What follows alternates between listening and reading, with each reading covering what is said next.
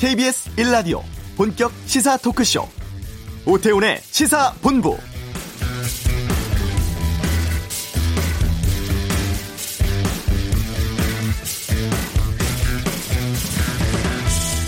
일본의 원전 사고 이후 우리나라는 후쿠시마현과 그 주변에서 나오는 수산물에 대해서 수입을 금지했습니다. 일본은 이 조치가 부당하다면서 세계 무역기구 WTO에 제소를 했고 1심에서는 일본의 손을 들어주었었죠. 오늘 새벽에 최종 결정 나왔습니다. 패소할 거다라는 당초 예상 깨고 우리나라가 일본에 승소해서 앞으로도 수입 금지 이어가게 됐습니다. 이번 판정에 대해서 우리 정부는 일본의 8개 현의 모든 수산물은 앞으로도 수입 금지된다. 모든 일본산 식품에서 방사능이 조금이라도 나오면 추가 검사 증명서도 계속 요구하겠다고 밝혔는데요. WTO 상소기구가 식품위생협정 위반 사건에서 1심을 뒤집은 것은 이번이 처음이라고 합니다. 오태훈의 시사본부 워싱턴에서 오늘 새벽 열린 한미 정상회담 잠시 후 이슈에서 결과 분석해 보겠습니다. 정치 현안에 대한 비평과 전망 정두원의 시사점에서 살펴보고 한 주간의 언론 보도 비평하는 와치독은 연합뉴스의 인공기 배치 논란 등에 대한 다양한 의견 듣겠습니다. 시사본부 초대석 애드립의 달인이죠. 탤런트 김열, 이면식 씨와 함께하겠습니다. KBS 라디오 오태훈의 시사본부 지금 시작합니다.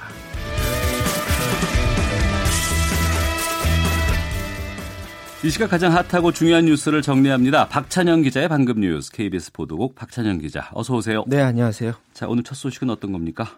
어, 오늘 새벽 열렸었던 한미 정상회담 소식 알려드립니다. 앞서 뉴스 많이 보셨겠지만 먼저 짧게 전해드리면 오늘 한미 간 정상이 새벽에 워싱턴에서 만났고 문재인 대통령이 조만간 남북 정상회담 추진하겠다라는 그런 의사를 전했고요. 네. 트럼프 대통령은 남북 정상회담 통해서 한국이 파악하는 북한의 입장을 가능한 한 좀 빨리 좀 알려달라 이렇게 말했습니다. 현재까지 나온 얘기만 종합하면 이제 남북 정상회담이 추진되는데 언제 어디에서 이제 추진할지 관심인데 그건 지금은 알 수가 없고 지난 하노이 회담 이후에 어, 북미 간 관계가 지금 교착 상태에 빠졌는데 그 중재자 역할 문재인 대통령이 지금 나서서 하겠다는 거고요. 트럼프 대통령도 사실 말 겉으로는 드러내서 얘기는 안 했지만 내심 이제 좀 해달라. 음. 북한을 좀 잘좀 좀 설득해달라. 이런 의사를 전한 것 같습니다. 다만 그동안 양 대통령 간 그 얘기가 잘 오, 오가다가도 이게 밑으로만 내가 내려가면 뭔가 좀 틀어지고 잘안 네. 되고 이런 일이 많았었는데 그래서 양국 정상이 이번에도 톱다운 방식이 한반도 평화 프로세스의 필수적이라는 데 대해서 인식을 같이 했습니다. 네. 트럼프 대통령의 발언 하나하나, 단어 하나하나에 많은 의미를 언론에서 부여하고 있는데 빅딜, 스몰딜 얘기가 동시에 나왔어요. 네, 그렇습니다. 빅딜은 북한이 비핵화를 그 한 방에 해결하자는 것이고 스몰딜은 단계별로 조금씩 해, 아, 해 나가자는 건데 트럼프 대통령은 북한과의 스몰딜도 받아들일 수 있는가 라고 이제 취재진이 물어보니까 이렇게 얘기했습니다. 어떤 협상인지 봐야겠다. 다양한 스몰딜이 있을 수 있다. 음. 아, 스몰딜 통해서 단계별로 해결해갈 수도 있지만 지금 이 순간 우리는 빅딜에 대해서 얘기하고 있다. 중요한 것은 핵무기를 없애야 한다는 것이다. 이렇게 강조했습니다. 이 워딩 놓고 지금 다양한 해석들이 지금 나오고 있거든요. 말로만 보면 일단 원칙적으로는 빅딜이 중요하다라는 걸 앞으로 내세웠는데 근데 아시겠지만 빅딜은 북한이 원하는 게 아니죠. 어, 대화가 빅딜로만 하게 되면 대화가 어렵게 된다는 그런 뜻인데 그렇다면 북한과 대화하지 않겠다는 뜻이 되거든요. 대외적으로는 빅딜이 중요하다라는 것을 강조를 하면서도 스몰딜에 대한 여지를 남겨둔 것이다라는 그런 전문가들이 분석이 많습니다. 지금 우리는 빅딜을 얘기하고 있다라고 말하기 전에 다양한 스몰딜이 있을 수 있다 라고 말한 점, 이 점에 지금 주목하고 있는데요. 미국 워싱턴 포스트도 이 내용 전했습니다. 트럼프가 스몰딜에 대해서 열려 있다라는 신호를 보낸 거다라고 음. 보도를 했는데 에, 다양한 스몰딜이 일어날 수도 있다고 언급했고 양 정상이 식량 지원을 비롯한 대북 지원 증대 가능성을 논의할 것이라고 말했다 전했는데요. 이 워딩 북한에 신호를 보냈다라고 지금 해석을 했습니다. 한미 정상회담 하는 거 보고 어, 그 결과 보고 그 자세를 정할 가능성이 높아 보이고요. 다만 개성공단이나 금강산 관광 재개 허용에 대해서는 트럼프 대통령이 지금은 옳은 시점이 아니다. 지금 어, 그걸 풀어줄 단계는 아니다라고 입장을 밝혔습니다. 네. 바로 뒤에 이슈에서 이건 좀 자세히 살펴보도록 하겠습니다. 정상회담 끝나고 나서 여야의 반응 나왔죠? 네, 미, 아, 예상했던 반응인데요. 민주당은 문재인 대통령의 조속한 남북 정상회담 개최 에, 의사에 대해서 트럼프 대통령은 북측 입장을 빨리 알려달라고 말함으로써 강력한 지지 의사를 표명한 것이다. 그리고 이른바 문재인 대통령의 포괄적 합의 단계적 이행 방안을 제시해서 트럼프 대통령의 공감을 이끌어냈다라고 입장을 내놨고요. 반면에 한국당은 어, 뜬구름 정상회담이었다. 아, 남북 정상회담 밑자락을 깔기 위한 사전 포석으로밖에 보이지 않는다고 밝혔습니다. 네. 그리고 헌법재판관 이미선 후보자의 주식 보유 관련해서 계속 뉴스 나오고 있는데 이미선 후보자의 남편이 오늘 아침 많은 그 시사 프로그램에 나와서 직접 해명하고 나섰는데 여기에 대해서 좀 설명해 주시죠. 네, 그 35억 원, 5억 원대 주식 을 부부가 투자하고 또 거래가 수천 건에 달해서 이게 판사로서 적절한가 어, 논란이 일고 있는데 남편 오충진 변호사가 오늘 아침 잇따라서 라디오 방송에 지금 출연했는데 본인은 그냥 일반적인 개인 투자자에 불과하다라고 지금 해명을 하고 있거든요. 거래 횟수가 6천 건이나 된다. 그리고 그 중에 이미선 후보 명의로 된 게 1,200건 정도 되더라. 이거 단타 아닌가요?라고 어, MC가 물으니까 그렇지 않다. 10년치 내역을 보면 단타인지 장기 투자인지 알 수 있을 것이다라고 답을 했는데 요 말 그대로 인용해서 단순 계산을 한번 해봤더니 3일에 한 번씩 이미선 후보자 명의로 주식 투자가 있었다는 겁니다. 요게 아, 단타인지 장기 투자인지 청취자들이 한번 생각해 볼 필요가 있을 것 같고요. 두 번째 논란점이 그 이미선 후보자가 재판을 맡고 있는 회사의 계열사 주식을 가지고 있어서 내부 정보를 미리 알고 주식을 어, 사고 팔아서 이득을 봤다. 이런 정치권의 의혹 제기가 있었는데 요거 부분에 대해서 특히 억울하다. 이런 입장을 밝혔습니다. 다른 것도 아니고 그건 그 회사의 하도급 업체가 채용한 기중기 기사하고 보험사하고 간의 민사소송이었다라는 거죠. 음. 그러니까 그 재판은 어느 쪽이 그 보험금을 부담할 것인가라는 것을 두고 재판을 한 거라 양쪽에 누가 이기던 간에 회사와는 큰 상관이 없다라는 거죠. 그러니까 그런 걸 두고서 어떻게 내부자 정보를 알아내서 주식 투자를 했겠느냐라는 그런 주장인데요. 현재 모양새는 이미선 후보자가 남편, 아, 이미선 후보자의 남편이 적극적으로 언론에 지금 어, 등장을 해서 적극적으로 해명을 하고 있고 오후에도 잇따라 인터뷰에 나설 것으로 보입니다. 네, 정치권에서는 지금 청문 보고서 채택에 대해서 어떤 입장입니까? 어, 먼저 청와대는 입장을 아직 내놓질 않고 있고요. 예. 한국당은 어, 검찰 고발하겠다는 추진 의사를 밝혔습니다. 나경원 자유한국당 원내대표가 오늘 아침에 이미선 헌재 후보자 부부의 이해 충돌과 불법 주식 투자에 따른 재산 증식 의혹이 증폭되고 있다. 다음 주 월요일에 검찰 고발을 추진하겠다라는 입장을 밝혔고요.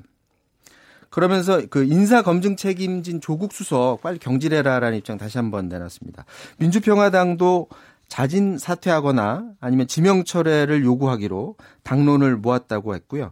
오늘 그 아침에 국회 법제사법위원회에서 이미선 문영배 헌법재판관 후보자 그 인사청문 보고서 채택 여부 논의하기로 했었는데 지금 여야 이견으로 제대로 열리지 못하고 있습니다. 민주당하고 한국당, 미래당이 앞서 그 법사위 간사 회동을 해서 문영배 후보자에 대해서는 보고서 채택하기로 합의를 했는데 지금 논란되고 있는 이미선 후보자의 그 보고서 채택 놓고 지금 이견을 보이고 있는 것으로 전해졌고요. 야당들이 지금 당 차원에서 지금 반대하고 있기 때문에 오늘 뭐 쉽게 결론이 나지 않을 것 같습니다. 네.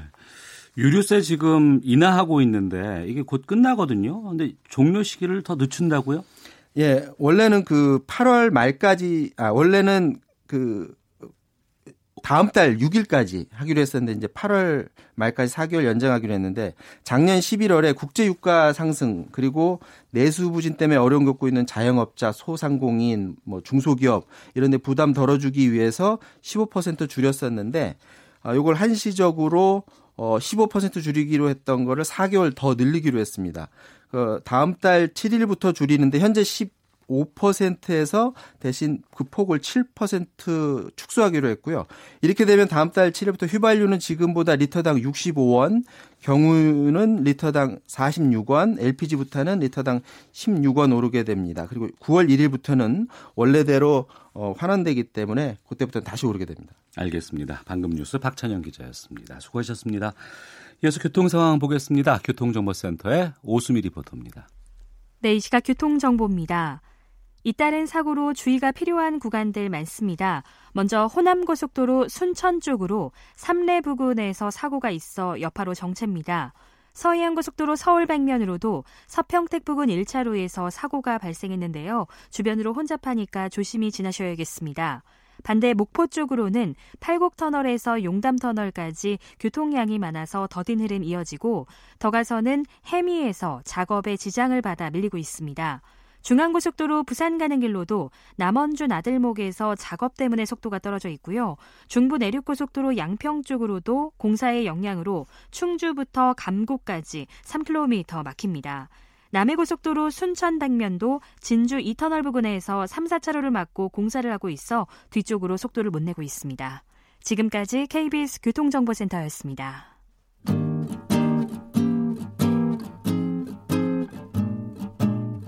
KBS 1라디오 오태훈의 시사본부 여러분의 참여로 더욱 풍성해집니다. 방송에 참여하고 싶으신 분은 문자 9730번으로 의견 보내주세요. 애플리케이션 콩과 마이케이는 무료입니다. 많은 참여 부탁드려요. 네, 앞서도 말씀드렸습니다만 한미 정상회담 오늘 새벽에 끝났습니다. 문재인 대통령은 현재 비행기 타고 지금 귀국길에 오르고 있는데요. 이번 한미 정상회담 결과에 대해서 살펴보겠습니다. 아주대학교 통일연구소 정대진 교수 자리하셨습니다. 어서 오세요. 네, 안녕하십니까? 예. 우리 시각으로 오늘 새벽에 열렸습니다. 한미 네. 정상회담 분위기 먼저 어땠는지 말씀해 주시죠. 네, 분위기 자체는 나쁘지 않았습니다. 음. 동부인도 하고 어, 미국 측에서도 의전적으로 좀 굉장히 세심하게 신경을 쓴 것 같습니다. 네. 1박 3일 이렇게 짧은 일정이지만 어쨌든 여러 가지 배려를 하는 모습을 보였고, 근데 분위기 자체는 굉장히 좋았는데 우리가 이제 가지고 온 숙제가 받아온 숙제가 굉장히 좀 많습니다. 아, 숙제를 받아왔다. 네, 그러니까 털 보통 회담을 하면 좀 이렇게 뭐 털고 오는 맛이 좀 있어야 되지 않습니까? 예. 이제 털고 왔다기보다도 음. 뭔가 좀 붙이고 온 거 해야 될, 될 일들을 좀 많이 떠안고 지금 귀국길에 오르고 있는 문재인 대통령이시다. 이제 이렇게 설명이 될 것 같습니다. 네, 사진을 이렇게 보니까 집무실에서 그 두 정상의 부부가 함께 사진을 찍은 것도 봤고요. 네. 이런 회담의 형식은 어떻게 보셨어요? 어, 굉장히 좀 이례적이죠. 그렇죠. 그 네. 양 정상이 단독 회담을 할 때 그때 뭐 영부인들은 서로 따로 일정을 하거나 그런데 이번에 지금 만나는 시간이 한 2시간 안팎인데 그 중에 이제 단독 회담을 할 때 뭐 동부인을 한 상태에서 음. 거의 뭐 친교 회담 이제 비슷하게 아마 좀 시간을 좀 보낸 것 같습니다.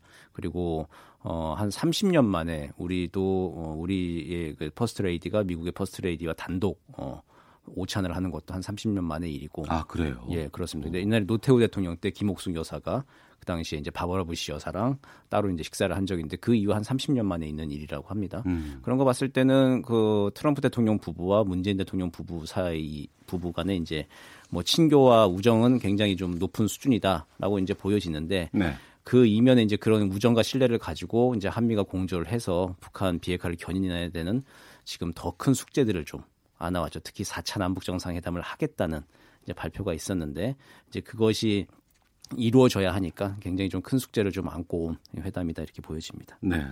반복적으로 숙제 얘기를 하시는데 아, 숙제의 본질적인 내용을 살펴보기 전에 저 이거 하나 좀 여쭤볼게요. 그러니까 정상회담 전에 네. 폼페이오 국무장관, 존 볼턴 국가안보보좌관, 마이크 펜스 부통령을 만났습니다. 그러니까 정상회담 전에 이렇게 그 밑에 있는 어, 책임자들을 만나는 게 흔치 않은 일이잖아요. 뭐 왜 이렇게 만났을까요? 아마 트럼프 대통령의 한반도 문제, 예, 북한 문제에 대한 관심도를 좀 유지하기 위한 네. 어, 여러 가지 포석이 깔려 있는 면담이 아니었을까 싶습니다. 그러니까 트럼프 대통령 같은 경우는 국내 정치적으로 지금 북한 문제에 대해서 그리 급할 이유가 없죠. 네. 그런 상태에서 북한 문제에 대한 관심도가 좀 떨어질 수 있는데 그럴 때 이제 어쨌든 북한 문제를 다루는 주축인 폼페이오 장관, 볼턴 보좌관 그리고 펜스 부통령 같은 사람들 어, 트럼프 대통령의 의사 결정에 아, 지대한 영향을 미치는 사람들이죠. 이 사람들에게 어, 문재인 대통령이 가지고 있는 구상이 뭔지 우리 정부의 입장이 뭔지를 직접 또 설명을 하고 음. 또 그리고 그들은 어떤 생각을 정말 가지고 있는지 그리고 하노이 회담장에서의 진짜 분위기는 어땠는지를 아마 문재인 대통령이 직접 듣는 자리 그런 자리로 아마 특별하게 좀 마련이 된 거 아닌가 싶습니다. 네. 그리고 트럼프 대통령을 만났어요. 네. 어, 이, 예정보다는 뭐 한 1, 20분 정도 더 길게 그렇죠. 만났다고는 네. 하는데 네. 가장 핵심적으로 논의된 내용은 무엇이었나요? 어, 큰 틀에서는 한미 동맹을 재확인하는 거였습니다. 그러니까 네. 북한 비핵화라고 하는 입장에 대해서 한미가 한치 오차도 없이 똑같은 목표를 바라보고 있다. 음. 그런데 이제 그 방법에 있어서 어, 미국은 현재 그냥 빅딜 하노이 회담에서 나왔던 그 빅딜로 가야 된다라고 하는 것이고 네. 우리는 그 합의는 그렇게 빅딜식으로 하되 근데 그 이행은 북한이 이제 얘기하고 있는 단계적 합의, 단계적 이행에 같은 단계적 이행으로 좀 가야 한다. 그러니까 포괄적 합의 단계적 이행이라고 하는 안을 가지고 이제 간 것이죠. 이제 그것을 어떻게 이제 어, 공유를 하고 앞으로 뭘 해나갈 것인가를 얘기하는 자리가 네. 이번 회담의 핵심이었죠. 어. 네. 그 빅딜 스몰딜에 대해서는 어떻게 판단하십니까? 빅딜 스몰딜 미국은 어쨌든 지금 트럼프 대통령이 명시적으로 밝혔지만 지금 현재로서는 빅딜이다. 우리 예. 입장은 여전히 어. 입장은 바뀌지 않았죠. 네. 영변 플러스 알파라고 하는 것으로 어, 합의는 일괄 타결을 해야 된다. 완전한 비핵화에 대해서 북한도 합의를 해야 한다라고 하는 것이고 뭐 기자가 질문을 하니까 뭐 합의는 여러 가지가 있고 스몰딜도 있을 수 있고 단계적으로 할 수 있는데 음. 지금은 어쨌든 우리는 빅딜이다라고 하는 네. 걸 다시 한번 강조를 했거든요. 어. 그래서 스몰딜이라고 하는 것은 뭐 영변의 일부분 혹은 뭐, 뭐 풍계리 동창리에 대한 뭐 사찰 검증 등등 그 단계마다 하나하나 이제 쪼개서 합의를 하고 이행을 하고 또 다음 단계 합의하고 이행하고 이제 그런 것이거든요. 이제 그런 게 아니라 어쨌든 합의를 큰 틀로 영변 플러스 알파로 하고 그러고 나서 그것을 위해 매진해야 되는 게 어, 기본이다라고 하는 게 음. 미국의 입장은 이번에도 변함없이 확인이 됐다. 라고 보여집니다. 재밌는 건 이번 정상회담 이후에 이제 트럼프 대통령의 발언에 대해서 이제 언론들이 분석을 하는데 네, 아침에 예. 쭉 보니까 우리 언론들은 빅딜에 좀 방점을 두고 있는 것 같고 네. 미국 언론들은 스몰딜에 방점을 좀 두고 뉴스를 좀 만들고 있더라고요. 네, 미국 조야에서 지금 어, 핵 문제라고 하는 것이 구조상 단계적으로 풀릴 수밖에 없거든요. 네. 합의는 일괄 합의를 할 수 있대, 일괄 음. 타결을 할 수 있대. 모든 합의가 일괄 타결이라고 해서 반드시 일괄 이행을 수반하는 것은 아니거든요. 그러니까 합의 내용은 일괄 타결을 하되 핵 문제의 구조상 그 이행은 단계적으로 할 수밖에 없는데 미국 조야에서 지금 전문가들 의견이 나오고 있는데 단계적 해법에 대해서도 좀 관심을 가지고 긍정적으로 검토를 해야 된다라고 하는 게 이야기들이 좀 나오고 있습니다. 네. 근데 이제 이게 뭐냐면은 한반도 문제, 뭐 북한 문제에 대한 지역 전문가라기보다도 미국 입장에서 세계 경영 전략 차원에서 대량 살상 무기, 핵무기를 다루는데 그게 이제 미국 표현식으로 하면 그 어, 그 해펀트비 우연히 그게 북한이 또 대량 살상 무기 핵무기를 가지고 있어서 음. 세계 경영 전략 차원에서의 그 문제 해결점을 북한에 적용하려면 보면은 그 핵 문제가 가지고 있는 구조적으로 갈 수밖에 없는 그걸 적용을 할 수밖에 없다라고 네. 하는 것이 좀 미국 조야에서 지금 또 다시 한번 거론되고 있는 이야기들입니다. 네. 트럼프 대통령, 문재인 대통령에게 북한의 의사를 확인해서 알려달라고 했다고 합니다. 네. 그냥 단순히 이 말만 했을까요? 아니면 혹시 어, 확인할 때 네. 내가 뭐 이런 그 비밀적인 내용들 예. 내 의지가 이렇다라는 걸 좀 먼저 알려줄 테니 네. 이거 좀 정해달라고 했을까요? 예. 아마 뭔가 양 정상만 네. 이야기를 한 발표되지 않은 뭔가 합의와 공감대들은 있다고 좀 생각이 되거든요. 아 그래요. 지금 정의용 실장의 브리핑 내용이나 네. 그리고 백악관 측에서 발표된 내용들을 봤을 때 그 액면 그대로 표현들만 봤을 때는 북한이 회담에 응해야 할 이유가 없어요, 사실은. 어. 그러니까 북한을 이렇게 유인할 만한 혹은 우리가 회담에 나서자라고 북한이 움직일 만한 동인, 유인은 하나도 없거든요. 네. 그런 상황에서 어, 트럼프 대통령이 문재인 대통령에게 어, 북한의 의사를 확인해 달라. 특히 이제 김정은 위원장과 이야기를 하고 결과를 알려달라 이제 그런 거죠. 음. 그랬을 때는 양 정상이 뭔가 발표된 거 이외에 다른 유인책과 카드들을 좀 가지고 있는 것이겠죠. 아까 제가 숙제 얘기를 드린 것도 그런 유인책과 카드가 있으면 그걸 가지고 직접 만나서 네. 북한이 대화의 궤도에서 이탈하지 않고 비핵화 여정에 같이 가도록 끌어야 되는 것이고 음. 만약에 그냥 발표된 것밖에 없다 지금 네. 그런 상황이면 북한에서는 회담에 응할 이유가 없거든요 사실은 음. 북한도 지금 자력갱생을 하겠다고 이미 선언을 한 상태에서 그렇기 때문에 그런 북한을 움직여서 회담을 해야 되는 그 숙제 어느 쪽으로 가나 이제 큰 숙제를 좀 풀어야 되는 그런 상황에 지금 직면해 있다 이렇게 보여집니다. 네. 트럼프 대통령 한국에서 이번에 미국 무기를 대량 구매하기로 했다. 고맙다. 이런 취지의 발언을 했습니다. 청취자 느티나무 님도 별다른 성과 없이 무기만 사고 온 게 아닌가 싶네요. 라는 의견도 보내주셨고 뭐 어려운 남북 관계 개선 북미 문제 잘 해결돼서 항구적인 평화가 한반도의 정책되길 염원합니다. 라는 의견도 지금 들어오고 있는데요. 이 무기 구매에 관련돼서 이게 무슨 의미가 있는 건가요? 그 한미 간의 공식 발표를 보면 온도 차가 좀 있는 게 사실입니다. 그 네. 그 정의용 실장의 발표를 보면은 어, 비핵화 그리고 한미 동맹의 재확인 뭐 이제 그런 내용들 우리가 지금 언론에 일반적으로 알려져 있는 내용 중심으로 브리핑을 했습니다. 근데 이제 백악관의 이제 그 공식 성명을 이렇게 보면은 맨 끝 단락의 주제가 뭐냐면은 이게 무역과 투자에 관한 부분이에요. 네. 그래서 뭐 한국과 미국이 굉장히 무역액이 1,300억 달러가 넘고 아주 큰 교역 대상국이고 어, 2017년 한 해에만 뭐 한국의 기업이 미국에 500달 500억 달러 이상을 직접 투자를 했다. 아 이런 거 어, 트럼프 대통령 리더십에 서의 성과다 뭐 이제 그런 것들을 자랑을 하거든요. 네. 그러니까 미국의 입장에서는 그리고 미국의 국내 정치적으로 오디언스가 이제 미국 국내 국민들 유권자들한테 음. 향했을 때는 네, 네. 한국이 투자를 한다, 우리 무기를 사주고 우리 좋은 친구다. 어. 아, 돈을 이제 대주고 이게 뭔가 좀 성장하고 역량이 있는 그런 우리의 좋은 친구다라고 하는 걸 강조할 수밖에 없는 것이죠. 어. 그리고 이제 무기 구매라고 하는 걸 우리가 뭐 지금 뭐 아, 필요 없는 걸 지금 사오는 거 아니냐 이제 그렇게 생각할 수도 있죠. 이거 혹대로 갔다가 혹 붙이고 온 거 아니냐 생각할 수 있는데 근데 우리는 한미 동맹 체제에서 어쨌든 그 연합 자산, 연합 어, 전력 운영 자산이 한미 체제로 움직일 수밖에 없는 것이고 그런 차원에서는 우리가 못 만드는 무기들과 체제들은 사와야 돼요. 네. 이제 우리의 부담으로 생각될 수도 있겠는데 이게 부담이 아니라 앞으로 자산으로 활용할 방안들을 찾아야 되는 것이죠. 음. 주한 미군이 어디 가는 거 아니고 평택 기지 뭐 세계 최대의 기지인데 지어놓은 거 어느 날 갑자기 폐쇄할 수 있는 거 아니잖아요. 그랬을 때 이런 무기나 시스템을 사왔을 때 우리 부담으로만 여기지 말고 이제 이걸 어떻게 자산으로 활용할지를 좀 전향적으로 좀 생각해야 될 이제 그런 시점인 것 같습니다. 네. 오태훈의 시사본부 오늘 새벽에 있었던 한미 정상회담 결과에 대해 살펴보고 있습니다. 아주대 통일연구소 정대진 교수와 함께하고 있는데요. 아, 우리가 새벽에 그 정상회담, 정상 간의 만남에 많은 관심을 쏟았던 만큼 북한에서도 예의주시했었을 네, 거라고 예. 봅니다.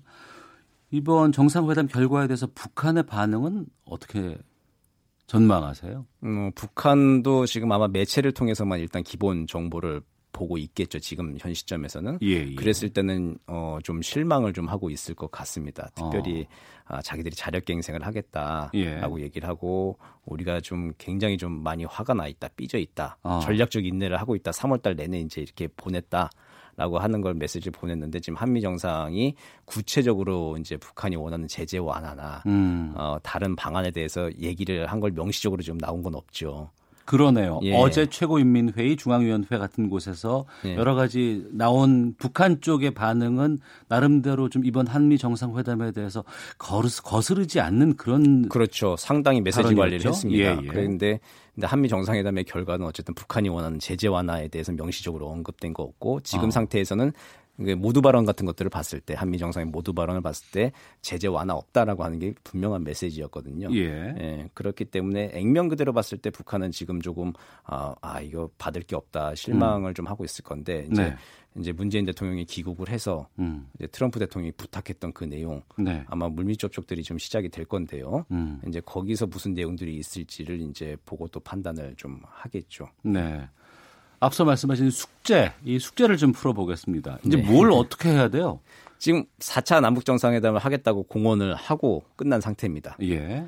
이제 4차 남북 정상회담을 하기 위해서 북한과 이러이러한 내용을 얘기했으니 앞으로 더 요러 요렇게 나가기 위해서 만나자라고 하는 음. 제안을 이제 하겠죠. 그게 네. 대북 특사의 형식이 됐던 아니면 이제 당국 간의 채널이 됐던 어떤 식으로든 북한에 또 메시지가 전달이 될 겁니다. 시기는 언제쯤으로? 시기는 남북 정상회담을 하는 거는 이것도 사실 지금 의제가 여러 개 있는 게 단일 의제죠. 거의 비핵화 문제, 북미 회담 문제이기 때문에 네. 4.27 남북 정상회담 1주년을 기념해서 2주 뒤인데 음. 네. 불가능한 시점은 아닙니다. 북한이 결단만 한다면. 아, 보름 정도도 보름 정도 남았거든요. 그렇죠. 근데 뭐 새로운 시설을 만들고 장소를 물색해야 되는 게 아니라 판문점에서 그냥 한다.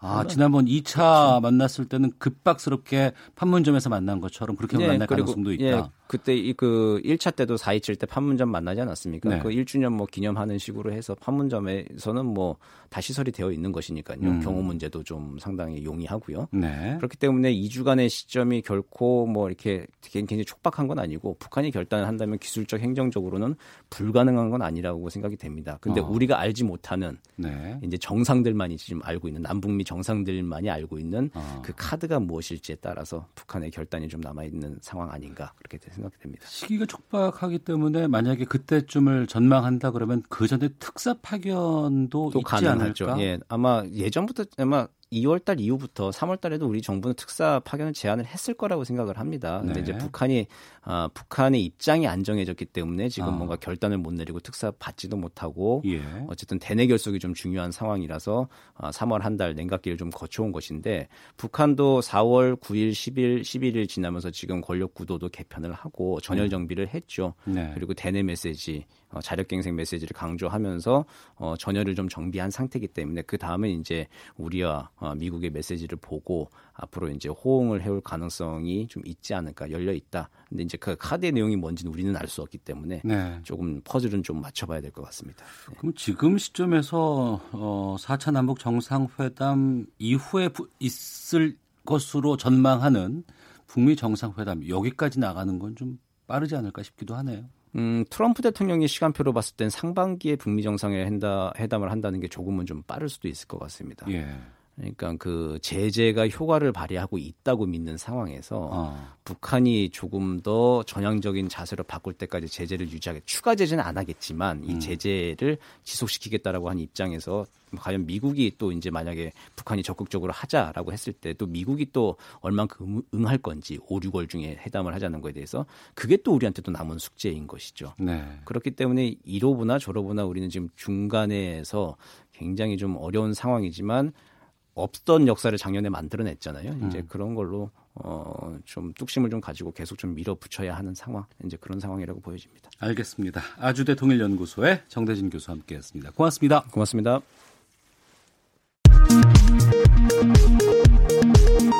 헤드라인 뉴스입니다.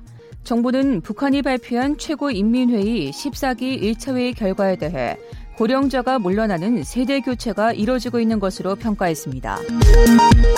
개성 남북공동 연락사무소 소장회의가 이번 주에도 이뤄지지 않으면서 7주째 열리지 않게 됐습니다. WTO 상소기구가 일본산 식품 수입 규제 조치를 관련 협정에 합치한다고 최종 판정한 데 대해 우리 정부는 결과를 환영하며 후쿠시마 수산물 수입 금지는 유지된다고 밝혔습니다. 일본 정부는 세계 무역기구 상소기구가 일본 후쿠시마 주변 지역에 수산물 수입을 금지한 한국 정부의 조치가 타당한 것으로 판단한 것과 관련 양국 간 협의를 희망하다는 입장을 밝혔습니다. 서울과 부산에 이은 전북의 제3 금융중심지 선정이 무산됐습니다. 지금까지 헤드라인 뉴스 정한나였습니다.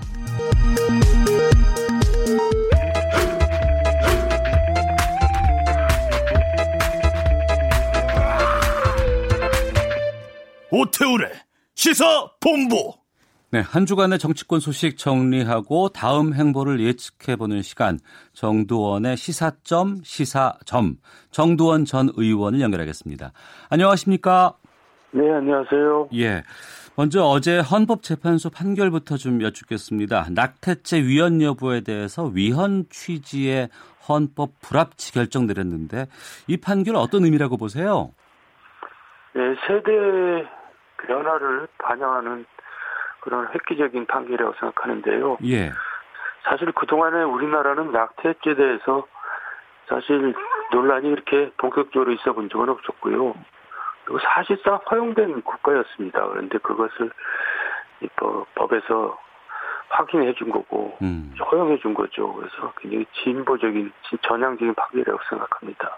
예. 진보적이고 전향적인 판결이라고 말씀하셨는데 이제 국회가 이제 이 공을 떠안게 됐어요. 네. 그동안 국회에서 낙태죄 폐지 관련해서 제대로 논의된 적이 없었다면서요? 그러니까요. 원래 그게 이제 진보 보수가 논쟁의 가장 단골 메뉴인데 우리나라에서는 네. 그거를 좀 정당 간에 피해왔던 셈이죠. 음. 근데 이제 본격적으로 그 논의가 된다는 게 이제 자연스러운 일이고요. 예. 실제로 보면은 정의당은 그 낙태죄를 지금 그당 정책으로 반대하고 네. 있어 낙태죄를 그러니까 허용 낙태를 허용하고 있는 거죠. 음. 그래서 이제는 여, 야도 당의 입장을 공식적으로 밝히고 토론에 나서야 된다. 그리고 그런 토론이 좀 건전한 토론입니다. 예. 그러니까 이제 우리나라도 이제 선진국에 진입했다는 또 반증이기도 하고요. 예. 자, 그리고 이미선 헌법재판관 후보자에 대한 논란이 뜨겁습니다. 네. 이 후보자 부부가 자신들이 재판을 맡았던 뭐 그룹의 계열사 주식을 뭐 주가에 영향을 주는 주요 공시를 전후에 대량으로 사고 팔았다 이런 주장도 있고 또 본인들은 뭐 그게 아니고 나는 그냥 어 일반 개미 투자자처럼 투자를 했다 이렇게 판단을 하기도 합니다. 이 어떻게 보셨습니까? 근데 저는 이제 그게 법적으로 문제가 있냐 없냐를 떠나서요. 예. 일단 논란의 여지가 이제 많고 음. 또 국민들의 눈에는 잘 맞지가 않잖아요. 네. 판사 부부가 법조인 부부가 그냥 뭐 5천 원씩 주식 투자를 하고 있다는 게 사실 그렇게 썩 적절해 보이진 않거든요. 어. 근데 이제 또 그냥 보통 판사 부부라면 몰라도 지금 헌법 재판관이 되겠다는 거 아닙니까? 예. 그러면 이제 뭘 묻고 싶냐면 음. 아니 그렇게 대한민국에 사람이 없냐 이거예요. 아. 골라도 왜 그런 사람을 꼭 골라가지고 임명제청 하냐 이런 얘기죠. 예. 아니 그런 게 잘 이해가 안 돼요. 예. 이해 안 된다고 하셨는데 정말 사람이 없는 겁니까? 아니면은 그런 사람을 찾지 아니죠. 못하는 건가요? 찾지 못하는 게 아니라 이제 위에서 그거를 찍어서 내려오는 거겠죠. 어. 그러니까 밑에서는 그걸 맞춰주는 거고. 예. 뭐 그런 시스템이 계속되고 있는 것 같아요. 예.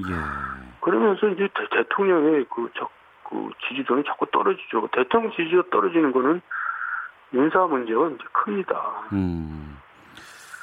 네. 여러 차례 예, 청와대 인사 검증에 대한 얘기들 참 많이 문제 제기를 해 주셨거든요. 네. 예. 이제는 그러면 뭐 조국 조현옥 수석의 사퇴 이야기 안 나올 수도 없을 것 같기도 하고. 아니, 이제 그건 뭐 지겨워서 저도 얘기도 하기 싫고요. 예. 그러니까 이제 대통령께서 너무 고집 세신 것 같아요. 어. 그러니까 아니면 또 본인의 책임이라고 생각하고 있는지도 모르죠. 그러니까 내가 하라고 시켰는데 네. 저 사람들은 내가 하는 대로 따랐었는데 내가 그걸 자를 수가 있냐 이렇게 생각할 수도 있는 거고 어쨌든 음. 잘못된 일이죠. 그리고 네. 국민들은 이제 지겹죠. 한두 번도 음. 아니고요. 이 정부 인사 문제는 너무 심각해요. 검증 문제는. 알겠습니다. 그래서 예. 차제 정리하고 넘어갔으면 좋겠어요. 정리를 하고 넘어간다는 게 어떻게 정리를 해야 된다고 말씀하실까요? 그, 그 노무현 대통령도 그런 문제 부딪혔을 때 정리를 했거든요. 당장 수석들을. 네. 지금 이미 늦었죠. 늦었는데 음. 앞으로 언제까지 또 그럴 거냐. 저는 앞으로 또 인사 문제가 나오면 또 역시 같은 일이 반복될 거라고 생각해요. 이번에만큼은 정말 정리를 해야지 된다. 네. 알겠습니다. 어, 정당 이야기 좀 해보겠습니다. 네. 바른미래당 손학규 대표의 거취를 놓고 공방이 지금 계속되고 있습니다. 어, 민주평화당 박지원 의원은 빨리 나와서 새 집 짓자 이렇게 탈당까지 권유하고 나섰다고 하는데 손 대표의 향후 진로는 어떻게 전망하십니까? 어쨌든 바른 미래당에서 대표로서 지금 자리를 고수하고 있는 거는 좀 딱해 보여요. 음. 그러니까 손학규 대표가 왜 그렇게 그런 처지에 빠졌겠어요? 예.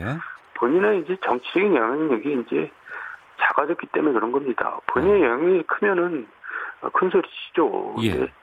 사실 국민들의 지지와 관심이 별로 없거든요. 어. 그런데 본인은 이제 자기 자리를 고수하고 있다는 게 벅차죠. 힘의 벅차죠. 네. 그러니까 지금 손학규 대표를 고리로 해서 음. 지금 뭔가 이합 집산이 이루어지는 겁니다. 그러니까 손학규 대표가 중요한 게 아니라 네. 이합 집산이 이루어지는 게 더 본질적인 부분이고 그게 더 중요한 거죠. 어.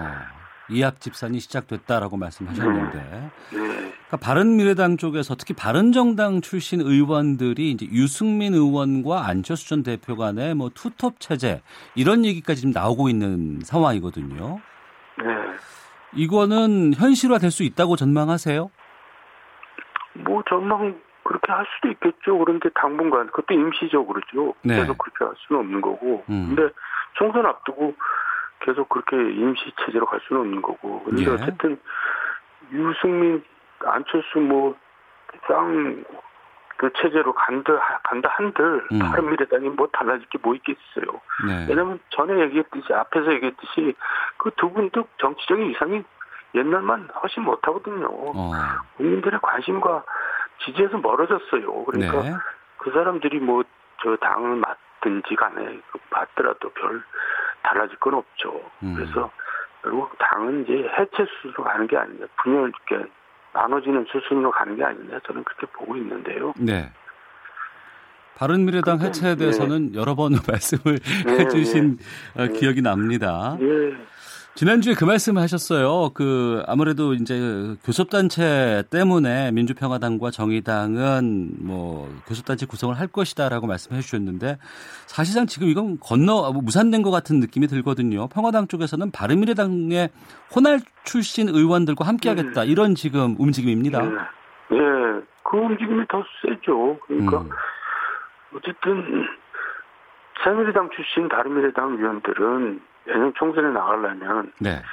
새누리당 다 자유한국당 쪽으로 갈 수밖에 없고요. 네.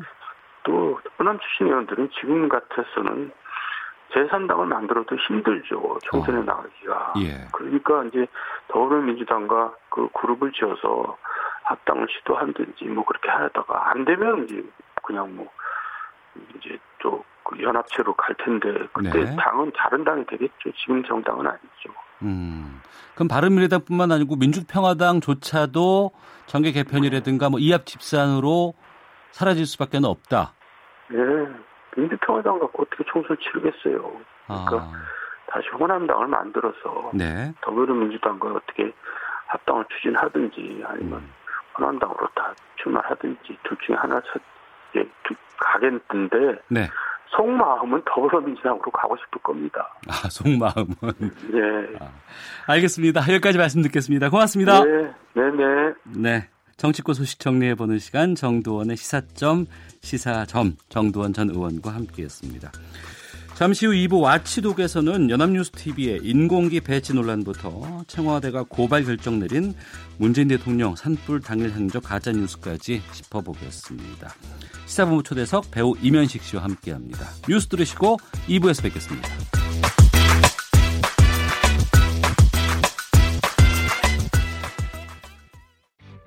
야, 아 왜? 점심시간에 뭐하냐? 자야지. 야, 그러지 말고 이거 한번 들어봐. 아, 뭔데? 지금 당장 라디오를 켜봐 나른한 오후 깨울 시사 토크쇼 모두가 즐길 수 있고 함께하는 시간 유쾌하고도 신나는 시사 토크쇼 오태훈의 시사본부 네, KBS 라디오 오태훈의 시사본부 2부 시작하겠습니다. 저희 시사본부는 청취자 여러분들의 참여 기다리고 있습니다. 샵 9730번으로 여러분들의 의견 보내주시면 고맙겠습니다. 짧은 문자 50원, 긴 문자 100원의 정보 이용료, 어플리케이션 콩은 무료입니다. 매주 금요일 한 주간의 언론 보도 분석하고 비평하는 시간 정상근 알파고의 watchdog 감시견 시간인데요. 정상근 전 미디어오늘 기자 또 자만 아메리카의 알파고 신하 씨 외신 기자 두 분 나오셨습니다. 어서 오십시오. 네, 안녕하십니까. 예. 보도 전문 채널 연합뉴스TV가 문재인 대통령의 이번 한미 정상회담 관련 미국 방문 소식을 알리면서 문 대통령 사진 아래에 북한 국기인 인공기를 배치해서 논란이 되고 있습니다. 태극기가 아닌 북한의 인공기를 삽입했다. 아주 큰 지금 반향이 있어요. 그 댓글도 많이 달리고 있고. 네, 댓글도 많이 달리고 예. 또 청와대 국민청원까지 올라가 가지고 어. 이 연합뉴스에 세금이 지원이 되거든요. 그래서 네. 세금 지원을 중단하라. 뭐 이런 비판의 목소리도 지금 높습니다. 어. 근데 이번이 처음 실수가 아니었다면서요? 네, 이게 그 태극기가 아닌 북한 인공기를 삽입한 게 지난 10일에 있었던 일이거든요. 예. 이게 뭐 트럼프 대통령, 문재인 대통령 사진이 있고 그 밑에 각자 국기가 있는데 우리나라만 우리나라 대통령만 이 태극기가 아니라 이제 인공기를 넣은 거죠. 근데 이게 사실 처음으로 문제가 불거진 게 아니고 지난 3일 같은 경우에는 이 연합뉴스 TV에서 역시 똑같이 이 재벌가 3세들의 마약 범죄를 다룬 그 리포트가 있었어요. 음. 근데 이 리포트의 이제 앞에 이제 그래픽에 노무현 전 대통령의 실루엣이 담긴 사진을 이 전체 방송에서 네. 계속해서 사용을 한 그런 일이 있습니다. 그래서 음. 이때 아 이거 뭐 실수를 했다, 뭐 이런 실수가 없도록 노력하겠다라고 했는데 지금 이게 일주일도 안 돼가지고 네. 또 이런 대형 사건이 발생을 한 거죠. 간 어. 보는 거 아니었나요? 간 보는 걸로. 이런 그 그래픽 관련된 실수가 뭐 연합뉴스 TV뿐만 아니라 여러 곳에서도 지금 몇 번 문제가 된 적이 꽤 있었습니다. 네.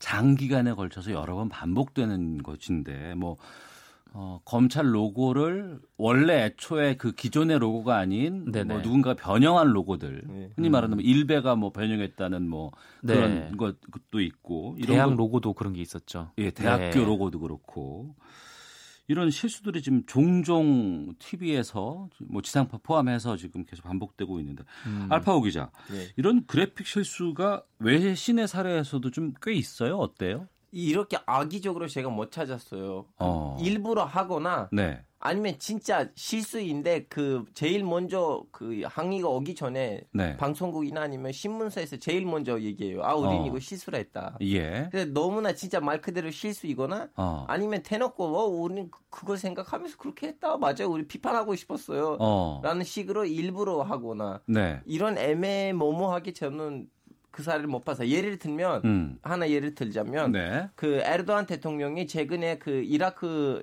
시리아에서 지금 터키 군이 있는데 에르도안 총리는 터키 총리 말씀하시는 거죠? 대통령이 됐어요. 예.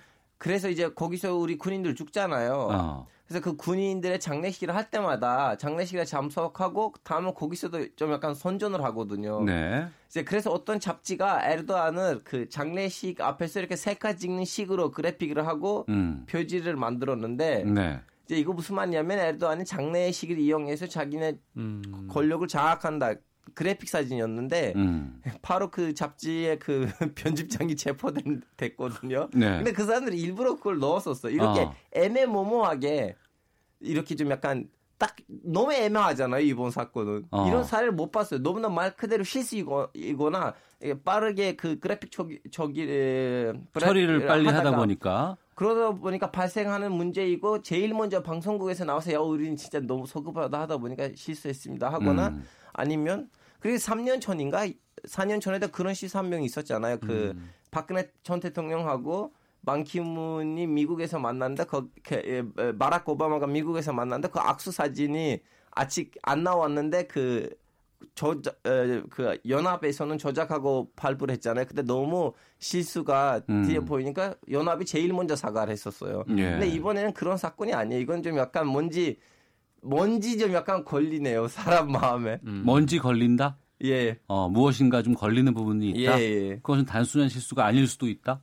로 보이고 있죠. 왜냐하면 인공기는 네. 하고 태극기는 너무 다르잖아요. 색깔하고 음. 어, 모습이. 예. 8672님, 오보도 내는 언론사가 대체로, 아, 오보도 내는 언론사가 대체로 많이 내는 것 같은데, 누구를 흠집내기 위한 의도적인 오보가 아닌지, 2944님, 예능도 아닌 뉴스 채널에서 이런 거 의도적이죠. 국, 단순한 실수라뇨? 라고 의견도 보내주고 계시는데요. 논란이 커지자 연합뉴스 TV는 어, 앵커 멘트로 바로 사과를 했고 이후에 담당자를 보직 해임했다고 합니다. 사과 이후에 징계 어, 또 이런 것들은 적절했다고 판단하시는지 두 분. 네, 이게 해당 보도가 나온 이후에 연합뉴스 TV 쪽에서 뭐 사과한다라는 이제 방송을 했었어요. 그래서 네.